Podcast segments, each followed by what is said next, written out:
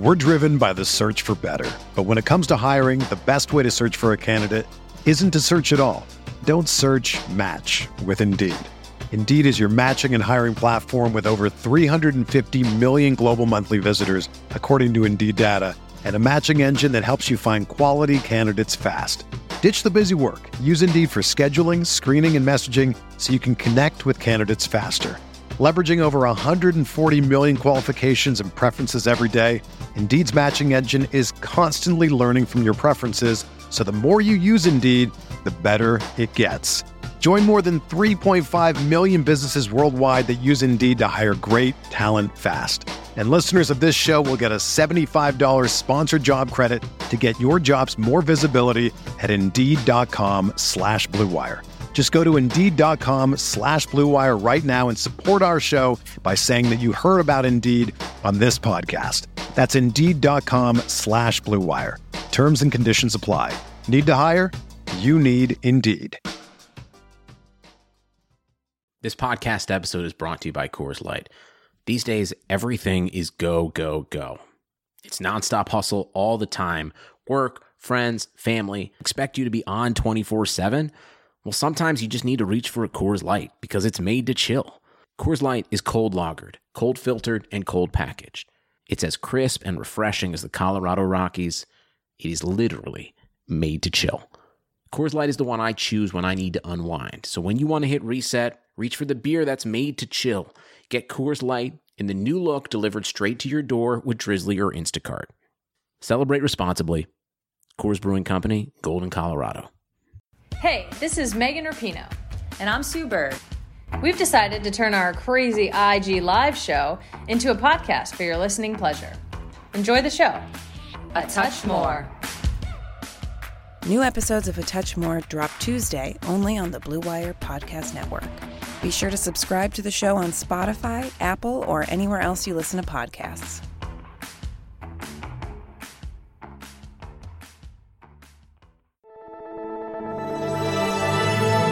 Blue Wire.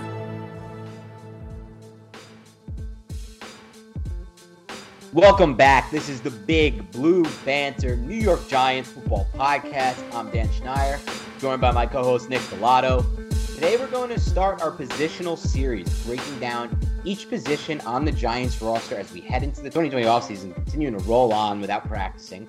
But we're going to be breaking down position by position. We're going to pause in the middle of it just to do one spe- special podcast coming up, breaking down Daniel Jones' deep passing game as a rookie, what we like, what we think he can improve. But we're also going to do a full breakdown of the quarterback position as well. That might have a featured guest on it. Keep on the lookout. But these positional series are going to hopefully give you guys a refresher on the roster, what we're expecting moving forward. As again, remember, the Giants are introducing a new offensive and defensive system, both sides of the ball, new coaches. That means changes for every single position on the roster. But before we do that, and today's podcast, by the way, as you'll see from the title, we'll be diving into the running back position first. We're going to do the skills, we're going to hit the QBs, and then we're going to hit the offensive line and then move to the defensive side of the ball and special teams. But Today's podcast, before we dive into this running back position, I just did want to get a little update into the new livelihoods of Nick and I during this coronavirus time and you know everything else that's going on in the world. It has been a couple weeks since we hit you with the Patrick Graham podcast. Hopefully, I, I know from what we've heard, you guys really enjoyed that. So,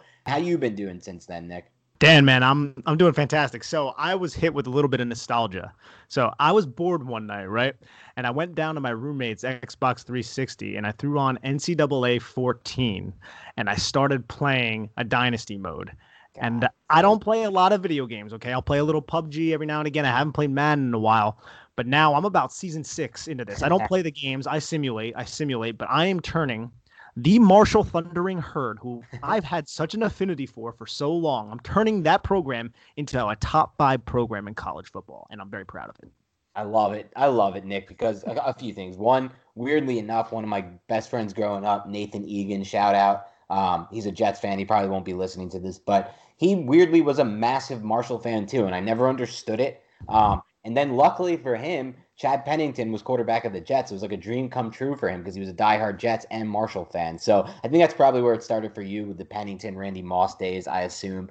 But as far as NCAA goes, Nick, whew, I love that game. I mean, I, am not a huge fan of the idea of simulating. I agree with simulating some games, um, especially once you lose and you're kind of out of contention. But those big games, come on, you got to play them. But it's okay. It's okay. The most fun part, I will agree about NCAA. I'll never deny it. The most fun part is always the recruiting process. It's by far and away the most fun part of those dynasty of that game and the dynasty mode. That's for sure. But like I said, I'm happy for you. I'm happy that your team's doing well. Marshall's on the on the map. Uh, as far as my updates go, I had my birthday last week, so that was fun. Uh, pretty low key, pretty low key birthday for me. I did a social distancing dinner with my uh, parents. My brother's back in the city, so he wasn't there. And then my friend Scott Yanowski, big uh, uh, friend growing up, one of my best friends, he just did the coolest thing. The dude is uh, married, he has a dog, he's living that kind of life, and he has a house and he built a basketball court in his uh, in his bat in the backyard of his house. This thing is a full court, extends past the foul line, legit three point line. We were taking shots. We are like, oh my god, this is an NBA three. This range couldn't be more excited. Literally went there and and without a doubt, we looked at the clock and it was two hours and eleven minutes later, and we've finally done shooting. I I've never been more sore since since the break, since the Corona break, because I, I, haven't lifted weights in three months now, and my elbow, forearm, and shoulder the next day were just thrashed from that. But it was a great birthday. It was a great way to end that night, in my opinion. So I had a good time. So nothing else too crazy, Nick, going on. But but yeah, definitely had a good birthday. Can Dan Schneider ball? I got. Here's the thing. I'm an asset to any team where a there's a couple requirements that need to be in place. Nick, one, no one. We can't have a court full of six foot or taller people. Then I'm automatically a, a negative. Two, having said that, as long as we got people around my height, I'm five foot nine. Here's what I give you. I make every single shot from 16 foot in, feet in. I don't miss shots from 16 feet in. It's it's a running joke with my friends. I literally don't miss those shots. I very rarely create. I'm not a creator. I play unbelievable defense. I hustle my ass off. I'm literally the most competitive person on the court every game. I treat every single game I play like it's like it's the NBA finals and that can be a negative at times. People don't love that competitive nature always, but but again, like I said, I think I'm a pretty good asset to the team. Good defense, good hustle, and I'll make every shot from 16 feet in. I can relate to the competitiveness. My my girlfriend gives me a lot of crap because I play cards with her roommates, and it's just it's not fun when I'm not winning. Yeah, I'm, I complain all the time, dude. It's I don't get it. I don't get how people have fun losing. I I'll I, never understand it. The, the object of the game is to win. That's all I care about. A hundred percent, dude. And literally, I, it's one of my biggest character flaws, but it's one of my best character traits. If that makes any yeah. sense. I completely agree with that. Why do you think Jordan was so good? That's the number one reason. Obviously, Dan Schneider, Nick Falato, we're Michael Jordan. That's Michael Jordan. Trying to control. Got a lot in common with those three. All right, Nick. Let's dive into the position though. We're going to start with the running back position, and you can't start anywhere but say. But with it, when you breaking down this position, you can't go anywhere else but going with Saquon Barkley first because based on the Giants' moves, uh, both in free agency and the draft, it's pretty clear, uh, also based on some things we'll get to in a moment, some some quotes, some comments we've taken away from the season, past history with Jason Garrett. It's pretty clear that Saquon Barkley will once again be a massive workhorse for the 2020 season. I'm pretty confident about that. Now, Barkley, after an unbelievable rookie season, and I want to get to that before we dive into his sophomore season because it is important, took somewhat of a step back in his sophomore season extenuating factors, high ankle sprain that he maybe was never fully recovered. He said, stop talking about it. I'm recovered. I don't know if that's true. At least mentally speaking, it looked like it took him all the way until about, you know, week 14 in that range to finally fuel himself again. But just keep in mind what he was able to accomplish as a rookie behind an offensive line in 2018 that was downright terrible, by the way. It was just not a good offensive line with quarterback Eli Manning, who we all know was over over the hill at that point. Let's be honest, there were just a ton of checkdowns. There were, the offense was not moving vertically, and there and it wasn't there wasn't much going on. And yet, in spite of all that, in his rookie season, and remember, third extenuating factor, he was running behind an inside zone scheme almost exclusively with Pat Shurmur in 2018. That was pretty much foreign to him. I mean, this is not a system. These are these are plays that he was running behind that were not very common in that Penn State offense. And if you guys watch that Penn State team in 2017 and 2016 with Barkley, you know how different that offense was from what the Giants have run with him in the first two years of his NFL career. I mean, that was a exclusive shotgun offense, zone read throughout the board, and there was a ton of gap and power. And yet, in spite of all that, Barkley became the third rookie ever to eclipse 2,000 yards. Barkley had had the 40 plus plays. This is the craziest out of his rookie year. He had nine plays of 40 plus yards. Just to put that in perspective, because it's absolutely bonkers. Nine plays of 40 back 40 plus yards. We uh, compare it to the guys from the last 28 years who have done that. So the running backs, Chris Johnson in the 2009 season. That was when he won NFL Offensive Player of the Year. He had 10 of those plays. Okay. Barry Sanders, Hall of Famer Barry Sanders, broke 12 plays of 40 plus yards during the 1997 season, Nick, where he won the MVP award. But besides Bar- besides Sanders during that year and Johnson during that year, literally no other running back has eclipsed his nine and that was in his rookie season. And this was a stat from 2018, Nick. It's not it's not accurate now. It was after the 2018 season. Barkley's 40 uh, nine plays of 40 plus yards came on 331 touches. In Ezekiel Elliott's career to that point through the 2018 season, Nick, on 978 touches, he only had six plays of 40 plus yards. So that was I love that one. He also broke the Giants rookie rushing touchdown. He broke Reggie Bush's uh, all-time rookie receptions rec- uh, record for a running back. He broke an old Eric Dickerson record that was you know years old, where where it was um most games with 100 yards from scrimmage during his rookie season. He had 12 of those. So really, altogether, this is a guy. By the way, not only did he break the rookie receptions record uh, you know, topping Reggie Bush. He also broke the Giants rookie reception record, topping uh, topping Odell Beckham Jr. Or I'm sorry, he came second, topping Odell Beckham Jr. So really, just unbelievable stuff from Barkley. But then, obviously, last year the injuries hurt him, and I want to know from your perspective, Nick. What do you think that Barkley took a step back in his sophomore season? And in addition to that, do you think it was due more to extenuating factors, or do you think that legitimately he may have actually regressed uh, as a football player? It is 100% due to extenuating factors. It's hard to really quantify, I guess you could say, Saquon Barkley's lack of success last year without looking at the rest of the roster and what was surrounding him. And you could start with the coaches. You could start with the play calling of Pat Shurmur and Hal Hunter, the offensive line coach, and just how that inside zone scheme was never, ever play that they could rely on.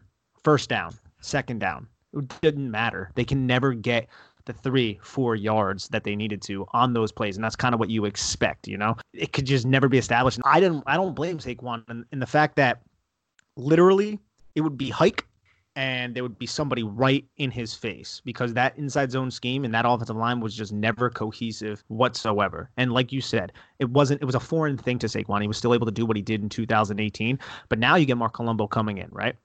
And you're going to see a lot more gap. You're going to see a lot more power. You're going to see a lot more duo, which is like they say power without the puller. You're going to see a lot more things like that. Now, duo and inside zone, they can kind of look the same when you just look at it bare bones, but the difference basically is I want to say that the running back reads the Mike and then makes his choice. And basically, it's focused on establishing double teams and driving them vertically more so than just kind of inside zone where they don't necessarily drive as vertical. But I think we're going to see more duo blocking schemes as well. It's going to be hard to kind of decipher because they do look very similar to inside zone, but giving Saquon Barkley the ability to kind of read that Mike and then react and not just kind of go after a certain point because in the inside zone scheme, like you're going to run towards the inside leg of the tackle in the two hole or whatever it's going to be. Like, it's not going to necessarily be like that. I don't believe that he regressed whatsoever. I, I, think it's more of the fact that it was the offensive line. I think it was more of the fact that he was injured. And yes, stop asking about the injury. That's kind of what he alluded to the entire time. And I do think he came back. It was supposed to be what an eight week injury. Came back in three weeks.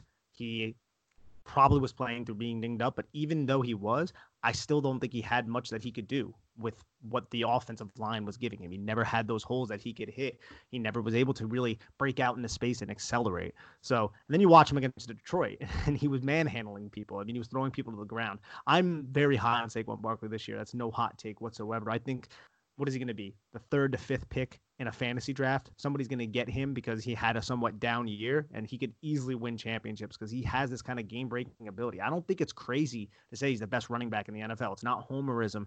He's a unique talent, man. He has imposing size with literally the agility and a similar skill set to Barry Sanders. And I don't even think I'm being hyperbolic there, bro. It, he's he's an incredible talent. And here are some ads for your enjoyment. There is no shortage of action going on at our exclusive partner, BetOnline. NASCAR is back, and BetOnline has hundreds of other games, events, and sports to get in on. You can still bet on simulated NFL, NBA, and UFC events 24 7, or you can participate in a $10,000 Madden Bracket Challenge, a March Madness style NFL simulation tournament you can enter for free. That's right, free. And live right now on BetOnline's YouTube channel, you'll find an exclusive interview with ex Chicago Bulls Ron Harper, Horace Grant, Bill Cartwright, and Craig Hodges to discuss the Michael Jordan documentary on what they're calling the final dance. Visit betonline.ag and use promo code BLUEWIRE, all one word, to receive your new welcome bonus and check out all the action. Bet online, your online wagering solution. Right, Nick. And I mean, listen, Barkley will sit there and he'll tell you, stop talking about the injury. I'm not injured. But guess who else did that his entire career? Eli Manning. And we're talking about Eli Manning, a guy who was dealt with a lot bigger injuries than anyone ever realized because he downplayed every single one of them because that's the type of leader he is. I mean, there was an injury from e- where Eli suffered in 2009 against the Chiefs in a game in Kansas City that was literally an injury that should have been four week injury. And he came back and played the next week. And that was not uncommon in his career. That happened multiple times. And I think Barkley's going to be a similar type of player. Like you said, said, beat an eight week high ankle time time high ankle sprain timeline in three weeks. So for me, the bigger thing for Barkley moving forward is will he benefit like we're expecting from the change in the scheme as the Giants move to more power and gap concepts. You went over what the idea of power and gap concepts are. It's the idea is to get more space by pushing guys vertically. And instead of, you know, a zone scheme where kind of, in my opinion, it fits, it doesn't really fit a runner like Saquon Barkley, who has the kind of agility to make moves and to, to make people miss in open space. It kind of fits a one cut and go runner. And Barkley can be that runner. I mean, we saw him with the long touchdown runs against Washington multiple times where he's just cut where he's just planting his foot and exploding through the open zone. But he can do, in my opinion, he can be a lot better in a power and gap scheme. And my question for you would be do you think that that is because of his skill set why he had more success in power and gap at Penn State? And why we think, and, and in that case, why he would have more success doing it in the NFL next season with Jason Garrett and Marc Colombo? Or do you think that it was kind of just a, you know, a product of different circumstances at Penn State? Does it actually fit his specific skill set better?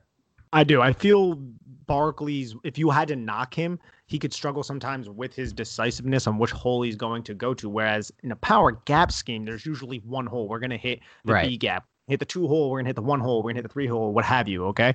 So that's where we're going to go. You have a lead blocker, you follow that lead blocker, you hit that hole, and then you accelerate into space and you make that alley defender miss. Whereas inside zone, it's not exactly like that. Okay, inside zone that I believe you're you're going to hit your uh, landmark, whichever whatever that is, and then you're going to read what you're seeing, and then you're going to react to the blocks and how they're unfolding. And obviously, the double teams in front of you are going to branch out and try to climb to the linebackers. I believe that sometimes eh, he really didn't have a lot of opportunities because the blocking was so bad. But there were times where I saw him just be a little bit hesitant onto which hole to hit. And then by that time, everything just clogged up, and then defenders were trying to spill him outside, and then he just ends up getting, you know, maybe even three yards on a game when he probably shouldn't have even had anything. It's just because he's a fantastic talent. But I think his skill set is much better suited to, okay, you're going to this place, and then he can just use that impressive athletic ability and that acceleration to hit the hole and make that alley defender miss. I think that he's going to be in for a much better opportunity to kind of move this offense, especially because and if Daniel Jones can get this vertical aspect of the offense that we're expecting from a Coryell type system in Jason Garrett going. Because if you can stretch the field vertically, then there's not going to be as many eight men boxes, and that's going to lighten the load for Saquon Barkley up front as well.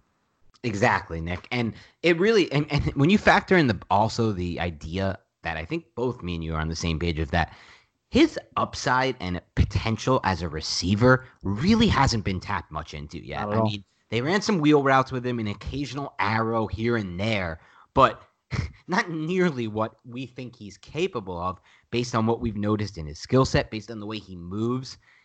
And so if you factor that in as well, I mean, what are we talking about here? Name me a linebacker who can cover Saquon Barkley on an arrow route. I don't know one. Saquon Barkley, you know what? Say on a first down, uh, second drive of the game, he runs in, or second or third down, whatever. He runs into the flat, right? Then he runs into the flat again, and then maybe like a drive later, He goes like he's going into the flat, gets that linebacker to flare out, puts that outside leg into the ground, and then just bends it right back inside for an arrow or Texas route, if you want to call it that. That's dangerous. And then you get the so ball dangerous. in space with Saquon Barkley. And that was a big criticism that you and I had of Pat Shurmur last year was how he was not maximizing the weapons of Evan Engram and Saquon Barkley. Now, to his defense, maybe they were dealing with more of an injury than what they were leading on to. That could be a possibility, but even still, we saw him do it one time. We were like, oh, there we go. Okay. And then we would just we wouldn't see it for another week. We wouldn't see it for another two weeks. It's like, why can't you implement that into the game plan? Because that could be so dangerous when you have the middle of the field open and you could just get the ball to Saquon, who could make a lot of people miss. He can make defensive backs miss. He makes people look silly because he's such a freak athlete. And I hope that Garrett is going to implement this a lot more than what we saw in the Shurmur area era. Because yeah. I mean, th- just think about it, man. Think about what he can do against linebackers and safeties. That's why a lot of these linebackers and safeties, Giants are doing it. They're trying to get these hybrid defenders who are athletic and can tackle guys like Xavier McKinney because it's so hard with the with these types of athletes in the NFL being offensive playmakers and offensive weapons. Yeah, and speaking of Garrett and what we expect from the offense, I mean, I, that's kind of why I want to keep the focus there because what we expect, and this is based on a lot of good quotes that we've read and Jason Garrett's track history and what the Giants have done from a transactional standpoint, is that Barkley will continue to be the focal point of the offense. He's going to get the most touches of any player, he's going to get the most snaps of, of most running backs around the NFL. And I thought that you know, a really, really good interview recently happened with Jon Kitna, who obviously knows Jason Garrett extremely well. He played for him. He was the Cowboys' backup for three years when Garrett was the coordinator. Then he came back and he coached, uh, I believe he coached the quarterbacks last year with Garrett. So he has a really good idea what he's going to bring over. And he had a really good interview with the guys at Big Blue Kickoff. Actually, uh, my boy, John Schmeelk and and and, uh, and, an even better analysis and a, and a, true friend of mine, Paul Dottino, uh, the two guys from Big Blue Kickoff, had a, had a really good interview with him, um, and he gave some insights into you know what they're expect what you should expect from Jason Garrett's offense, and there was a lot to talk about, but specifically some of it focused on Saquon Barkley, and for example, he confirmed the Air system that Garrett's going to bring in, it's going to be a vertical system. Jason Garrett's entire mindset, his entire everything that makes him as a coordinator and a coach is aggression. He has a very aggressive mindset. He wants to lead the lead. He wants to take shots downfield early and often. But what he said, which I thought was really important, in addition to him obviously being an aggressive quarterback, is this. He said he's going to call plays that this is Jon Kitna. He's going to call plays that are meant to get the football down the field and trust the quarterback that if we don't get what we're looking for down the field, to move on and get it to the back coming out of the backfield. And that's going to be Saquon Barkley because just look at how he used Ezekiel Elliott and running backs in the past. I mean, that's not going to change when you have a Saquon Barkley.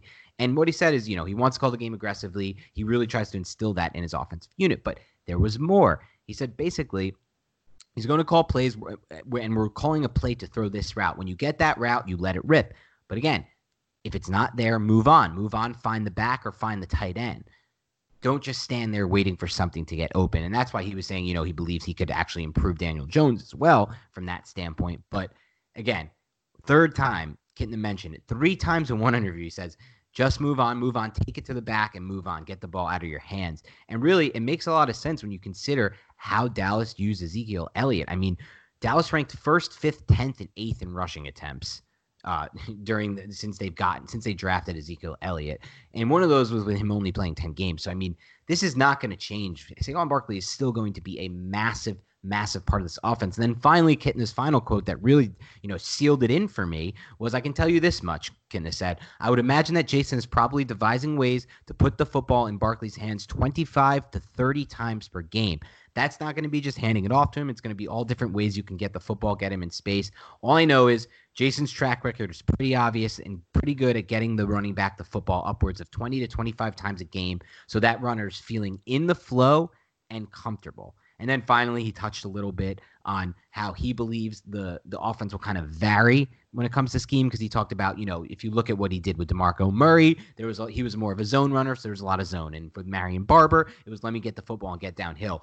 But that also is music to my ears too, Nick, because he's going to look at Saquon Barkley. He's going to look at some of the college tape. You know he's going to dig that deep back. Garrett's taking this very similar uh, seriously, and he's going to do the things that Barkley is best at as a running back. So I think for me, I'm extremely excited about what this offense means for Barkley specifically, because this is going to be an offense that wants to take shots downfield, and when it's not there, get the ball into Barkley's hands music to my ears too, man. Because how many times we just like you're forcing this inside zone, it's just not sticking whatsoever. It's like throwing crap at a brick wall or something like that. It just did not work at all. And the fact that there is going to be a little bit of variance to this rushing, if it does benefit.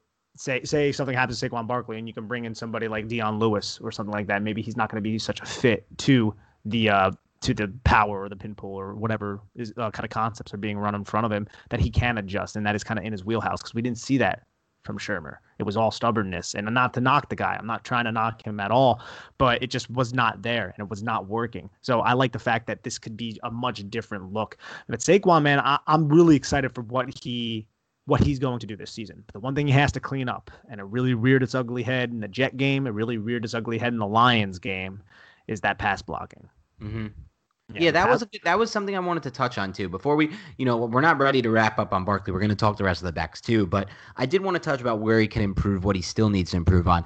And it almost felt to me when I watched the tape that he actually took a step back in pass protection. And I'm curious what you think that has to do with. Was it playing with a rookie quarter? A lot has been made that it is playing with a rookie quarterback. It's much harder for him to understand what Jones is seeing and where he's supposed to be versus Eli, who was getting him in the right spots time after time again because he knew it was coming. Do you think that was more of the case of that, or do you think it was injury related? What? Why did Barkley kind of look considerably worse, at least to me, in pass protection during his sophomore season? didn't seem like he was in position. I'm remembering the one where Jamal Adams stripped the ball and ran for a touchdown.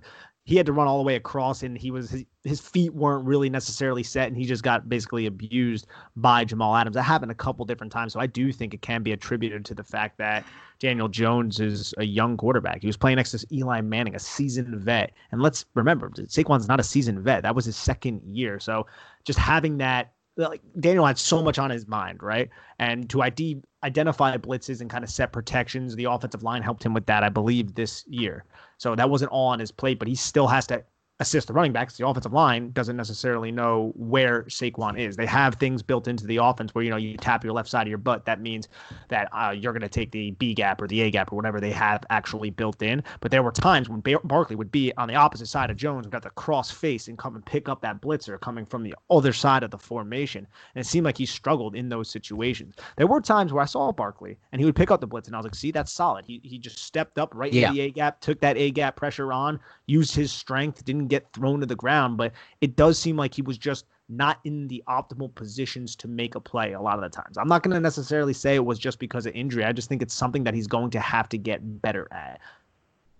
I completely agree with that, Nick. I think it's so much less the physical aspect. I think he's a willing blocker, and he can sometimes, you know, I've seen him put together some really good blocks in pass pro. But I think it's more of the mental thing, and I think part of it, like you mentioned, is is Daniel Jones getting a little bit better and helping him because he had it very easy his rookie season. He even made mention of this, Barkley. You look back at some of the quotes when he talked about this. He talked about how awesome it was to play with a freaking 16 year veteran like Eli who can tell him every single snap where to pick up this blitz every single time. He's right, it seems like. I mean, that was one of Eli's best things, identifying blitzes. He didn't always, he wasn't always good at the end of his career at, you know, processing down the field later on in a down, and he didn't have much time to do it. he can't block for a left tackle, but he was really good at identifying where the blitzes were actually coming from. So that was something that I think not Barkley didn't t- exactly take for granted, Nick, but we took for granted as fans, um, at least looking at his pass protection from years uh, one to year two. So I think that will improve. But overall, I think that Barkley is in for a really good year. And I mean, he wasn't even bad last year. He still averaged 4.6 yards per carry, eclipsed the 1,000 yard mark despite missing several games. Caught you know 52 passes for 438 so you know nearly 1500 yards after obviously eclipsing 2000 there were games where he literally took over. I mean the giants in week 14 were up 17-3 at halftime against the eagles and barkley was completely taking over that game. In the second half he touched the ball only seven times and they lost the game but he had that that game. If they were going to win that game, it was because of Saquon Barkley. And you know, a similar situation came again in that Eagles game the second time when they, you know, had, when he only touched the ball twice, twice oh, in the oh, fourth quarter. So it's like part of it is also, you know, this is a new regime here with Joe Judge and with Jason Garrett and with Marc Colombo, and they're not going to be afraid and some fans are going to hate it because they're going to lose a game because they ran and and it, there's always a Monday morning quarterback to set to to talk about. Either you run the ball too much or you didn't run the ball enough. But this is going to be a team that's going to keep the ball in Barkley's hands, I believe, under Judge and with Garrett.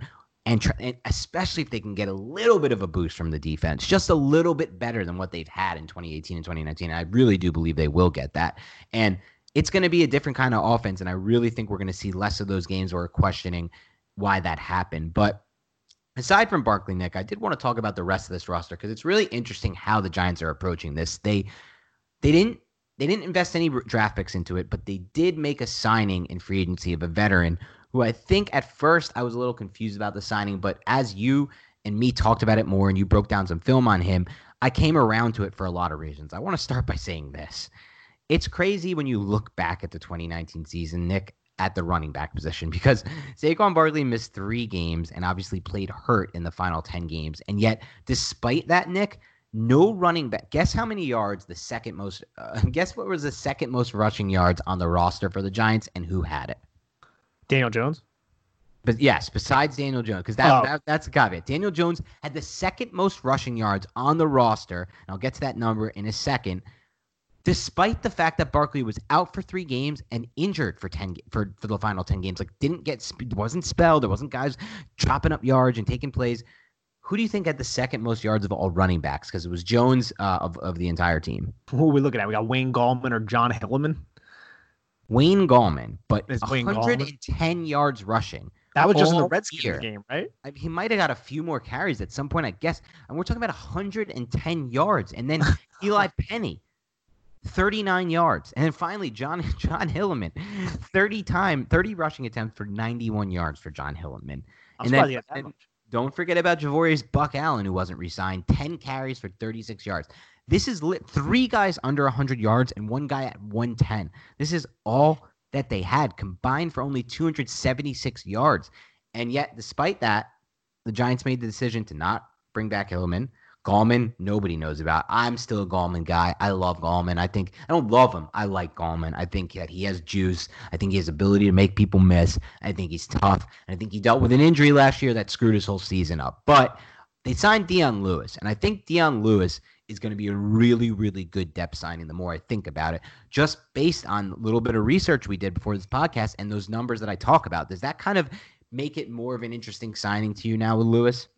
Yeah, one thing, John Hillman actually is on the roster until the 90 man cuts go down. Oh, you're but, right. You're but, right. Future reserve. But I can't imagine he's going to survive the the cuts. Uh, no knock on Hilliman, but I mean, yeah, I, you guys watched the Giant games last year; it just wasn't happening. But Dion Lewis, I I think the Giants brought him in here, and he's going to be someone who can spell Barkley. You're not going to ideally want that because Barkley, like you said, he's going to get the workload this year if he's healthy. But even if he does get dinged up, this is the NFL. He can play through a lot of injuries. You have a veteran, somebody who's been on championship teams in the Patriots, someone who's kind of bounced around the league also because he was on the Browns and he was on the Titans, another playoff team. Wasn't really utilized down the stretch. Now, Dion Lewis isn't all the explosiveness, uh, agility kind of running back that he was in the past. But he's still smart. He's still good at blitz pickup, and he's still an effective receiving option. So I I once I was kind of like you. I was like, okay, this this signing. Let me let me uh, let me think about this for a little bit. And once I did a little bit of digging, I was like, okay, he's definitely lost a step. That's that's kind of clear. But I still think he can establish a role on this team. And if we had a player like him last year, after Wayne Gallman went around or got hurt, then the Giants wouldn't have been in the predicament of sending a rookie quarterback up to Foxborough with John Hillman as his yeah. starting back. So well, I can't hate this. This is a cheap contract for a veteran running back who has championship pedigree. So I really can't hate that. And do you think, given what we've discussed on this podcast, Saquon Barkley struggles in pass pro, there's a chance that Lewis could siphon some snaps from him on obvious passing downs? Uh, because obviously he's a vet. He's going to be much further along from mental standpoint in pass pro. And like you said, he runs good routes. Not to say Barkley doesn't, but he runs good routes as well. Do you think there's a chance he could start to take some of those third down roll, some of those third down snaps, I should say? I would say the chance comes if Barkley, like if something like Jamal Adams happens again, if a situation like that happens where he has a couple really big lapses in some key moments on third down and pass protection, then probably. I still think Dion Lewis will probably go out. Say Saquon Barkley busts a 45 yard run, he needs a breather. Send Dion Lewis into that game, or the Giants can come out in 20 personnel. You have Dion Lewis to the left and you have Saquon Barkley to the right, and those linebackers or that hybrid safety, whomever, they're going to have to cover these guys in man coverage. And I think that could be really interesting. Something we didn't see all too often. You could do split back, you could do whatever. You could do some different things with these two athletes. Again, Lewis definitely lost a step, but just having him there, you can send Barkley out on a route, and Dion Lewis can be the person in pass protection. But you don't want to establish a weird trend or anything like that where, oh, it's third down. Dion Lewis is in the game. He's never going to run a route. Right. They just want him for pass protection. So you got to be careful with it. But I do think it provides the offense some flexibility with what you want to do with your personnel packages and how you want to employ these kind of running backs. Yeah, I think that makes a lot of sense, Nick. And then aside from those guys, obviously, you know, you you you corrected that error. Hillman is on a future reserves. Giants also have a couple other interesting guys who might have a shot to crack the roster. Javon Leake, undrafted rookie free agent signing from Maryland, reminds uh, a Maryland fan I talked to said he reminds him a lot of Darrell Scott of, of old school Giants, special teams ace good kick returner, a lot of juice. And then Sandro, I don't know how to pronounce this guy's name, Sandro Platzgummer, Sandro Platzgummer, I think. He's an Austrian from the NFL's International Player Pathway Program. That's going to be pretty interesting, I think. This guy's got some juice, though, from what I've seen, too. So curious if you think either of those two guys have any shot, really. Uh, I think Sandro, I'm not really 100% sure about his shot. I think it's a cool story, but I, I, am intrigued by Javon Leake mainly because of special teams. He he's kind of a one cut runner, and he had to split backfield with a couple talented running backs over there for the Terps. But you give him the ball, and he puts his foot in the ground, one cut, gets to that second level, and his acceleration is pretty evident. You watch his highlight tape, and again, it's highlight tape. There's a reason that this guy wasn't getting, you know, 30 carries a game. He's not that type of runner, but he has some really impressive, explosive runs, and I think he could be a kick returner for this team. You don't have to put Jabril Peppers back there now. You know, you can rely have him just focus on the defense. If you bring in a guy like Javon Leake and he can crack this roster as somebody who can, you know, a hold on to the damn football, and hmm. b be very explosive and you know use your athletic ability to help set the Giants' offense up with good field position. I think Javon Leake does have a chance to make this team, as does uh, uh, Derrick Dillons, another explosive player. It might be one spot between those guys because that explosive factor can't be understated. You know what I'm saying? And yeah. he has that under his belt along with the special teams, so he could definitely be looking at a roster spot. But that also, who's gonna the roster spot there? Other than Jonathan Hillman, you know, Wayne Gallman, that that gets thrown in. This isn't, you know, Dave Gettleman wasn't a Wayne Gallman guy when it comes yes, to the fact that yeah. he didn't draft him. So that's kind of frightening. And I like Wayne Gallman. I do. I think, you know, he played really well in that Redskins game, like I said earlier, but then he got injured and it just never came back and he didn't see the field down the stretch of the year. So we're not 100% sure where he stands on this roster. But yeah, Leake Leake is interesting. For there, I like a couple of these undrafted free agents. I do. I think I think uh, the ball bounces their way a couple times they can make this roster. He's one of them. Yeah, Leake yeah. is one of the undrafted guys I'm also, I'm also more intrigued by than than some of the others, especially considering I still think this team needs to find some kind of boost in the special teams game from the return game. I think mm-hmm. they've kind of done everything else they can do to improve the rest of their special teams unit, with the exception, obviously, of Aldrick Rosas, and you can't control a kicker that's just so mental. Obviously, I mean, if you're looking for a clear example, just look at the New York Giants. We're talking about a guy who is literally a first team All Pro in 2018 and one of the worst kickers in the NFL in 2019 with no reported injuries. But that's out of their control, I believe. They got to stick with the talent there, the leg talent there. But they still need that return boost. They still need something in the return game. And, and if he's a guy who can do it, he'll make the roster. But I think I would say this, Nick, and I'm curious what you think, including Dion Lewis in this, based on the structure of his contract. I don't really think anyone is safe. And I think there's going to be a really serious competition at the running back position this offseason in training camp behind Barkley. I really go as far as saying uh, any of these guys could be on the roster or not on the roster. It kind of goes right in line with what uh, Joe Judge has been preaching this entire offseason. You know, nobody is really safe. You know, you got to compete. And that's kind of coach speak. And obviously, you know, Daniel Jones is going to be the starting quarterback. Saquon Barkley is going to be the starting running back. But when it comes down to these roster spots, Wayne Gallman, Dion Lewis, Javon Leake, if they start choking up in training camp or whatever the hell happens with this NFL offseason, yeah, I, I can't say I'm 100% confident any one of those guys is going to make the roster. If Dion Lewis uh, doesn't make the roster, I'm not going to be shocked. I expect him to, but because he is a, you know, by all accounts, he's a professional. He's been around the league, and the Giants obviously have interest in him because they went out and they signed him. But if his training camp sucks and these other younger guys outplay him, then if he's gone, he's gone. That would not shock me whatsoever. So there's there's there's definitely some competition that can be had, especially for that third running back spot, because we have no idea what's going to happen with that.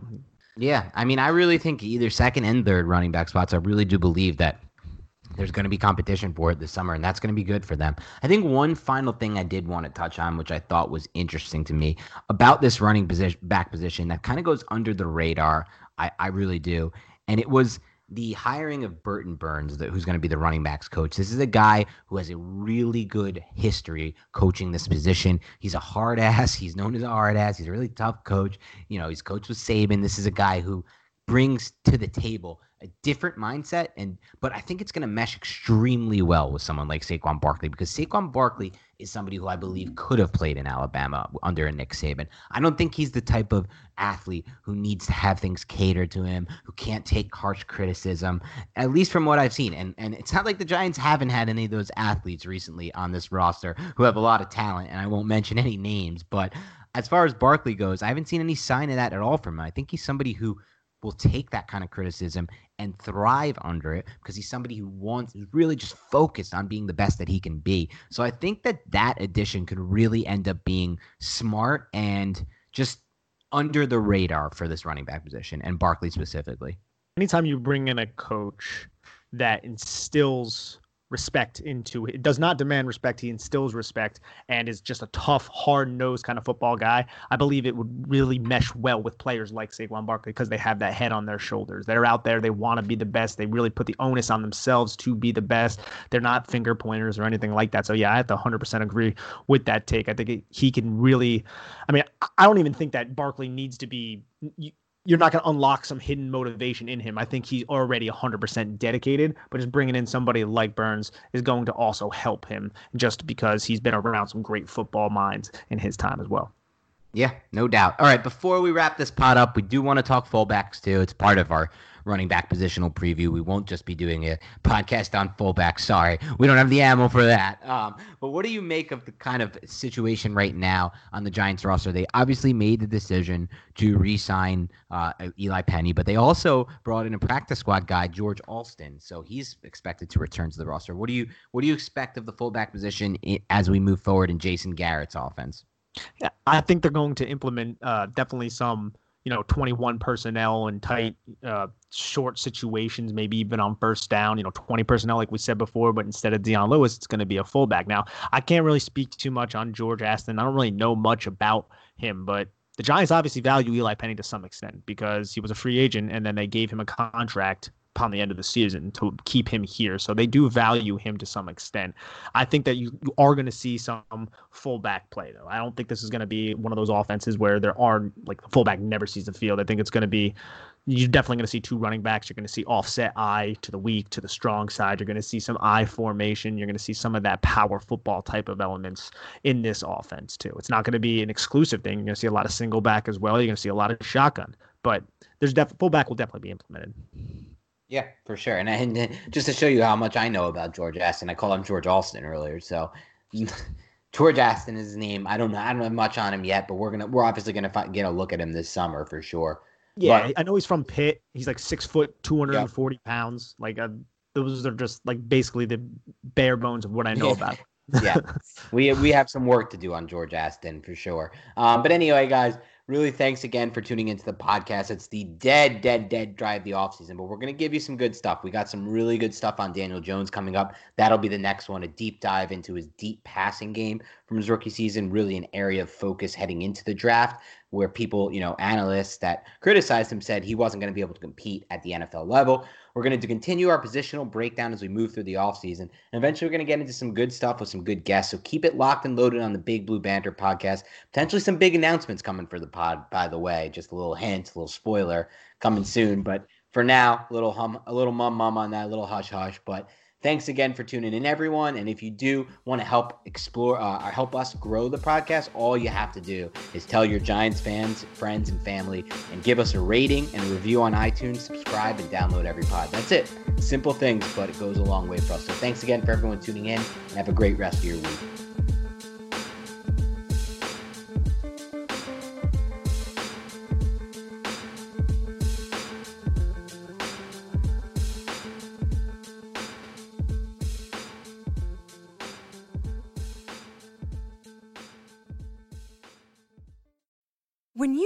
Mealtime inspiration, it's worth shopping Kroger, where you'll find over 30,000 mouthwatering choices that excite your inner foodie. And no matter what tasty choice you make, you'll enjoy our everyday low prices, plus extra ways to save, like digital coupons worth over $600 each week. You can also save up to $1 off per gallon at the pump with fuel points. More savings and more inspiring flavors make shopping Kroger worth it every time. Kroger, fresh for everyone. Fuel restrictions apply.